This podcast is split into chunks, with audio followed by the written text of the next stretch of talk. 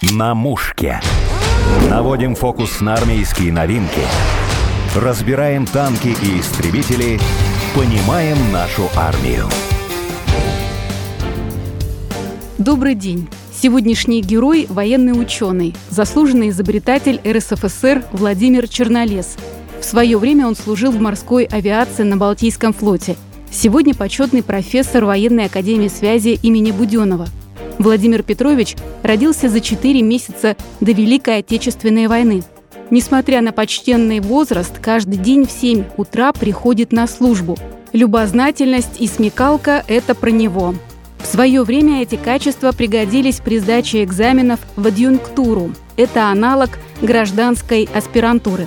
Помимо основных предметов нужно было сдать историю КПСС, которую завалило немало студентов.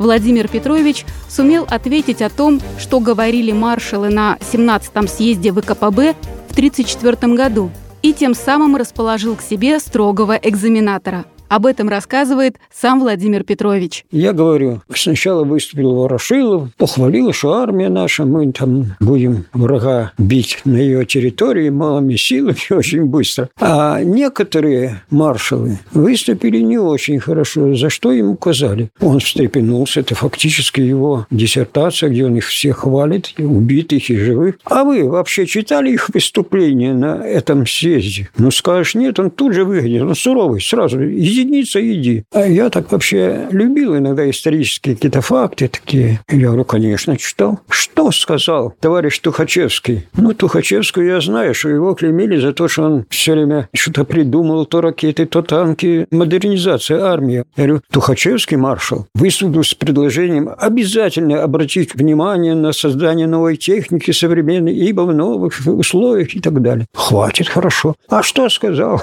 Блюхер? Блюхер на Дальнем Востоке был. Ну, думаю, что там можно сказать. Говорю, а он предупредил партию, что японские агрессоры готовятся к войне против нашей страны, и поэтому там надо артиллерию поставить. Ну, в общем, все.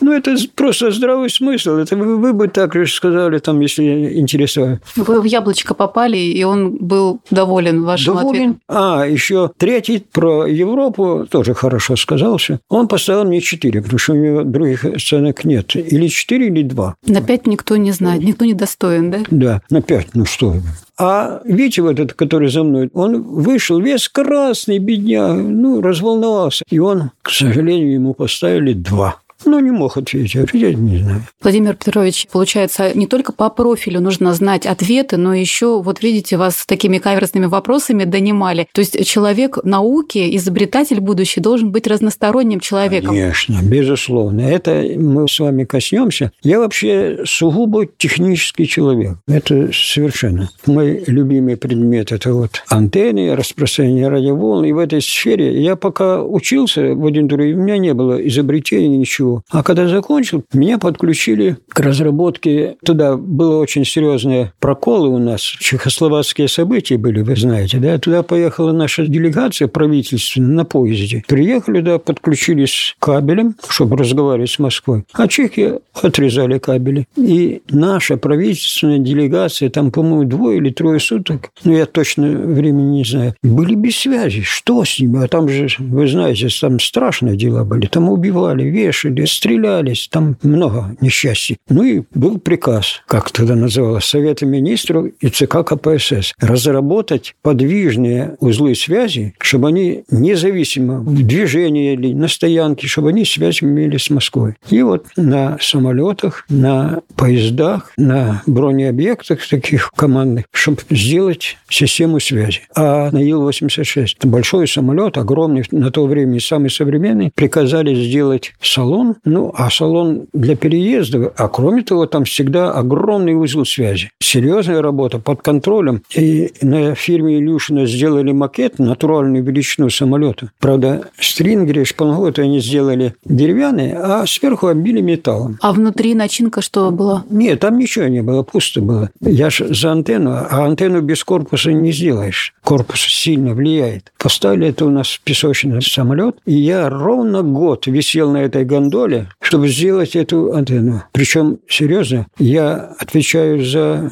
сам излучатель, серьезная фирма была, радиоэлектронная, они за настройку, а рядом стоит конструктор самолета. Если что-то не так сделал, вернее, что-то ты хочешь припаять или отрезать, к нему обращайся, можно или нет, потому что там серьезно все.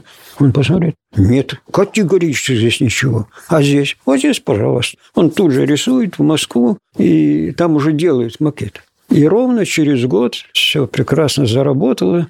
А мне же надо для диссертации результаты представить в виде графика или все. Значит, надо померить самому. Пришел, утром померил, год работал, а результат, который я получил, я измерял всего 15 минут.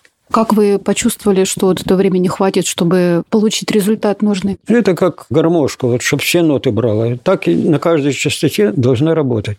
Дали диапазон. Задача чем серьезная была? Там приказали поставить киловаттный передатчик. Один киловатт. А в то время самые лучшие образцы у нас и за границей был 250 ватт, то есть в 4 раза меньше. Причем работа такая, когда он летит до 3000. Свыше 3000 на передачу нельзя включать метров. Перегреваются органы настройки, и пожар может быть. Поэтому рекомендация была такая, на передачу 5 минут, потом выключить и на прием работы. Ну, а когда стратегически такой объект и без связи, там 15 минут будет, нельзя. А нам сказали киловатт, не 250, а киловатт, без ограничений по высоте и без ограничений по мощности и по времени работы на передачу. Владимир Петрович, а были изобретения, которые были с риском для жизни? Когда вы приступали к работе, понимали, что не просто все это будет? Риска для жизни нет. У нас изобретатели не очень любят, потому что они суетливые, все что-то хотят, что требуют. Новизна всегда требует какого-то мужества и риска. За что древних этих философов жгли на кострах, отрубали головы? За что? Что он не так говорил, как все. Ну, сейчас у нас другая система, сейчас гуманизм и так далее. Кстати, одна из причин, почему это не развито во многих организациях. Не работает эта система творческая на уровне изобретений. Потому что что я буду ломиться в дверь, лбом расшибать дверь, а он меня еще обзовет за это, а я ночью не спал. Сделали эту антенну. Она прекрасно стала работать. И, кстати, этот самолет сейчас запасной борт у Путина. И даже было сообщение года три или четыре назад, где-то в Европе его основной борт, тормоза плохо работали. Его поставили на регламент, а вызвали этот старый, который в резерве. И там эта антенна блестяще работает. Просто замечательно. До сих пор. Ну, а вторая радость – это первый и почти единственный раз завод, который делал эту антенну, нам поощрительное вознаграждение выпил. Аж 400 рублей. А по тем временам это цветной телевизор стоил. Хотя, если вам рассказать, как это выглядит, это простое до ужаса. Но по содержанию и по физике работы почти гениальные. Владимир Петрович, по поводу изобретателя, насколько он должен быть разносторонним человеком? Потому что вот те накаверзные вопросы, которые вы ответили при поступлении, все таки это же не просто так, вы же интересовались историей. Я вот как вам отвечу. В свое время, когда учился, как относился к гуманитарным дисциплинам? Так, я не очень любил эти гуманитарные науки. Там много ля-ля было. Ну, что вас учить? Физик, не лирик, да? Да. Вообще изобретатель как таковой. Да, я одно предложение скажу. Я вынужден был заниматься общественными науками, педагогикой, психологией, это все. Я сейчас рад этому. У меня вот такие глаза расширились и возможности. К вашему вопросу, как больше надо знать. Да, причем все знать. Все. Самое главное качество к изобретателю – любопытство. Если нет любопытства, даже наш Капица писал, он не будет изобретателем. Никогда. Он так посмотрел, ты смотри, таракан. Надо удивиться. Полюбопытствовать, почему он так ползет. Когда я пришел сюда, да, я закончил службу, уже понравилось изобретать, как хобби. Одни марки собирают, одни значки, а я вот решил изобретать.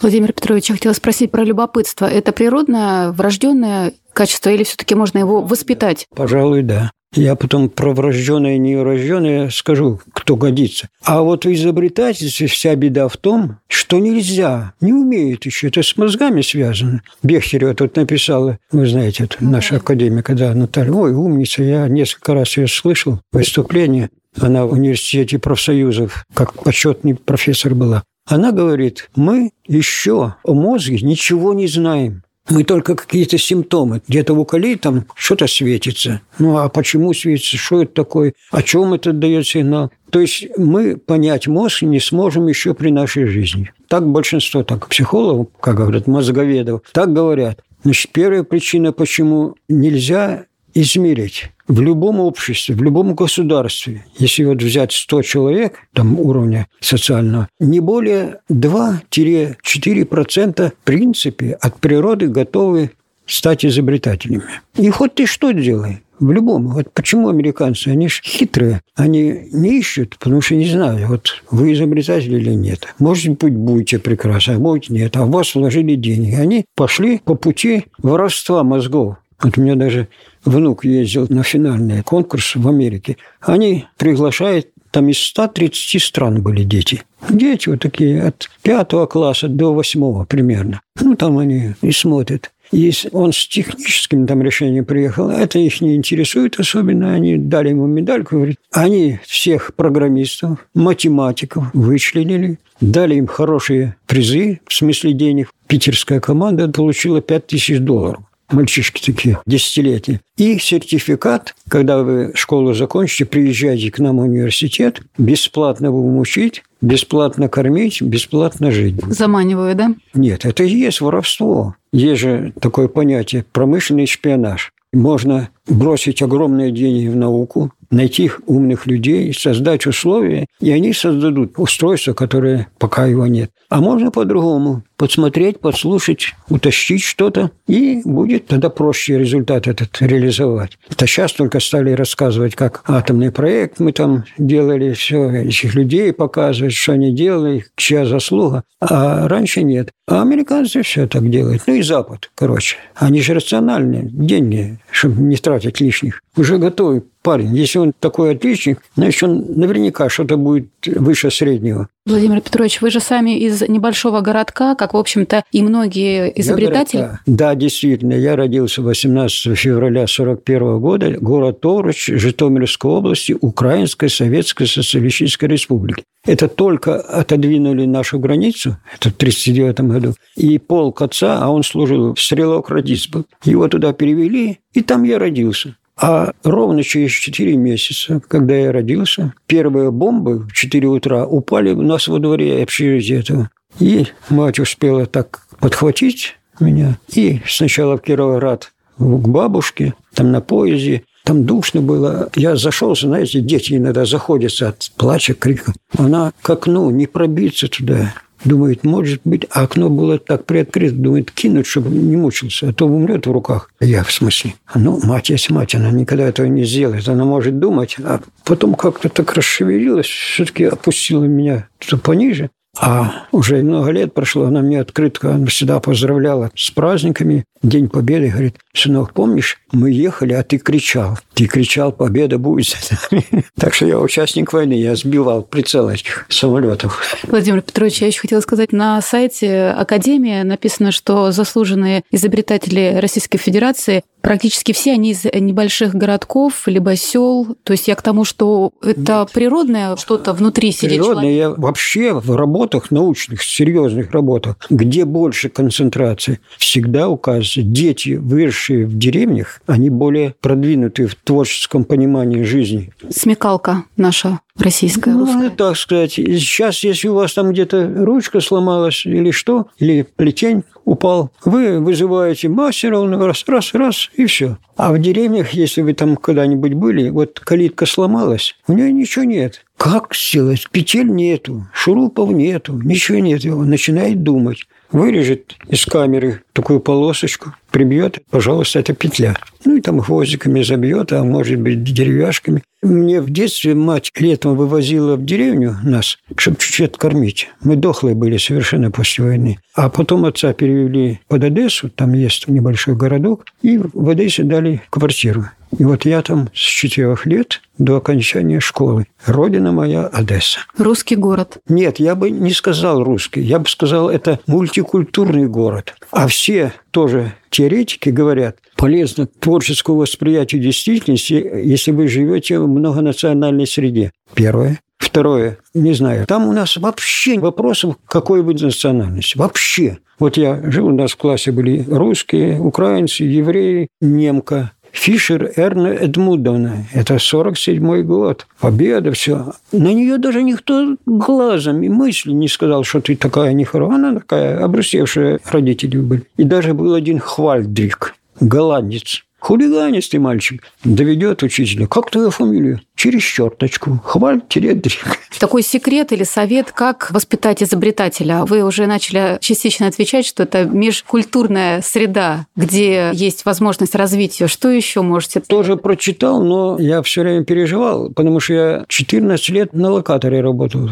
Это система посадки самолетов. А это ж дециметровые, сантиметровые волны, они очень вредные когда на тебя все это льется. А в книге прочитал, полезно для творчества. Небольшое облучение вот СВЧ.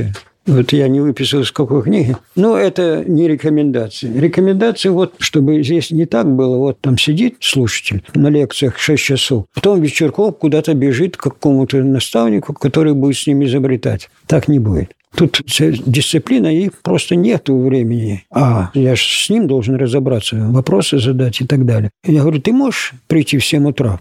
Могу. И вот я с тех пор каждый день прихожу в 7 утра. Вы на работу приходите в 7 утра? Да. Вы же недавно отметили юбилей. Как вы физическую форму сохраняете? Что вы делаете, чтобы к 7 утра сюда прийти? А вот физическая форма – это не секрет. Это вон все эти книги по психологии, по творчеству. Говорят, если ты с увлечением занимаешься чем-то тебе радостным, ты будешь держать форму. Это вообще широкое такое понятие, как сохранить. Конечно, здесь и генетика играет – у меня мать долгожитель была. Отец, правда, рано умер сразу после войны. Ну, там напряжение дикое было в войну. Кстати, нас вот так гнали, гнали и догнали в эмиграцию в Казахстан. А у нас даже не было свидетельства о рождении. Моя мать не успела взять там, осталась в доме. И мне в Казахстане выписали. Станция Джусалык Зылардынского района Кармакчийской СССР. Все помните, все названия? Да. А теперь скажите, где я? Формально родился я в Овруче. Но я его не помню, потому что рано уехал оттуда. 4 месяца. Не походил, не погулял. Потом в Казахстане мне выписали свидетельство, что я родился со словом матери. Тогда не было таких «пришли мне справку», что вам нужна справка. А вырос в Одессе. Вот это повезло мне, кстати. Это город юмора, творчества. Там в Одессе, если я вас спрошу, а что вы машину не купите? Тогда машина, это, не знаю, как космонавт. Как бы вы ответили в те суровые времена, когда и зарплаты маленькие были, и машины не купить? Ну, зачем она нужна? Совершенно правильно. Вот ведь, а зачем мне это надо? Я вечно буду в масле этом ходить, в грязи. А сяду я в трамвай, а там напротив девочки красивые. Я буду на них смотреть, на каштаны. Это же лучше, чем я буду этим заниматься никогда одессит не скулит о судьбе. Он говорит, а зачем бы нам не... То есть это второй совет, да, юмор. Царь Соломон, умирая, он первый говорит, запомните, исследуйте, никогда не унывайте, это первый совет, что бы ни случилось. И второе, не спорь с дураком, сам дураком будешь. Вот если эти два хотя бы события соблюдать, все нормально. А увлечение тем, чтобы голова работала, вы же понимаете, я напрягаю те органы здесь в голове, которые ответственны за все и за вашу конституцию, за состояние там вен, крови и так далее. Раз она хорошо работает, значит, там будет поддерживать. Может быть, я не знаю. Ну и просто мы там жили 100 метров от кромки моря. И мы там практически все время проводили. А это йодистая вода, ветер такой влажный, хороший, ну, солнце и так далее. Так что это тоже может быть сработали. Но еще раз говорю, по статистике не больше 2-3% готовы быть изобретателями, если его, во-первых, найти, все, я обнаружил. А для этого вот я тут написал, когда мы стали строить свою стратегию, что же делать? Просто там какие-нибудь задвижки изобретать, это неинтересно. А для нас вот эти приоритетные направления и критические технологии, вот наш удел. А это сложное. Вот одна заявочка, видите, вы посмотрите. Ну, в общем, это большой талмуд в руках у Владимира это, Петровича. У нас активный изобретатель, есть такой, очень актуальная у него тема, передача паролей по открытым каналам связи, чтобы враг не услышал и не понял. Так у него каждая заявка примерно 150 страниц. Это же вот они делали не то, что он вчера написал и все. Это они примерно год делали. Еще я им поморочу голову. Потому что сейчас нельзя плохие описания отправлять, потому что это связано с деньгами сейчас. Отправил, заплати пошлину. Прислали, что формальная экспертиза хороша. Можно к экспертизе по существу. Отправь пошлину. Приняли решение выдачи патента. Отправь пошлину, что мы готовы взять патент. А это деньги. Среднее значение количества изобретений у нас в год вот это мой, как говорится, амбарный талмуд. Около 30 штук. Вот видите, мне ничего, никакие документы не надо, только вот это. А самое сложное, знаете почему? В работе над изобретением должны работать, по идее, или в одном человеке должно существовать, или два. С одной стороны, он должен технику знать, те признаки, которым он оперирует в своем изобретении. А с другой стороны, чтобы выдали тебе изобретение, ты должен руководствоваться нормами и требованиями Гражданского кодекса. Допустим, там вибратор какой-то. Как он согласуется с требованиями новизны, оригинальности, допустим, эквивалентности признаков. Это все юридические нормы. Одна из причин плохо идет эта работа, даже, я бы сказал, в большинстве, кроме профессиональных. А таких людей нет. Ну, вот вы сидите, все нормальный человек. Вы слишком там знаете юриспруденцию по патентам, интеллектуальное право? Нет, не знаете. И никто не знает. А с другой стороны, может быть, вы юрист, и все. А вы технику электродинамики поглощающих средов знаете? А эти признаки вы должны совместить с этими. Вот почему, когда я серьезно увлекся, начал отправлять туда свои заявки. Я им пишу, они мне какую-то ересь. Ну, с моей точки зрения. Тогда я был дурак. Ну, и сейчас, наверное, не очень. Но, правда, говорят, не говоря себе плохо, об этом друзья позаботятся. Так, да? Вон, посмотрите, как грызутся иногда. Особенно в науке, чем выше этот уровень, Прохор и Юбасов, знаете, таких нобелевских лауреатов, которым за лазерные установки там дали Нобелевскую, так они же перегрылись в усмерть. Они не разговаривали друг с другом. Каждый говорил, я главнее в этом деле, чем он. Владимир Петрович, пожелайте молодым ученым, изобретателям то, что вы считаете нужным. Какие слова вы найдете? Первое. Берегите время – самый ценный и быстро ускользающий ресурс. Старайтесь все время развивать себя, проявлять свои лучшие качества и прежде всего в творчестве. Для этого надо всегда удивляться всему. Это есть основа изобретательства. Повышайте свои знания и кругозор. Сюда, в кругозор, я все включаю. Не только знания предмета, ну вот у нас связисты, и философию, психологию, прикладные всякие вещи. А то сейчас вот это клиповое мышление, оно убивает напрочь мозги все. Причем ребенок еще только родился, ему туда памперсы уже закладывают такой вот компьютер маленький, он вот тыкает пальцем.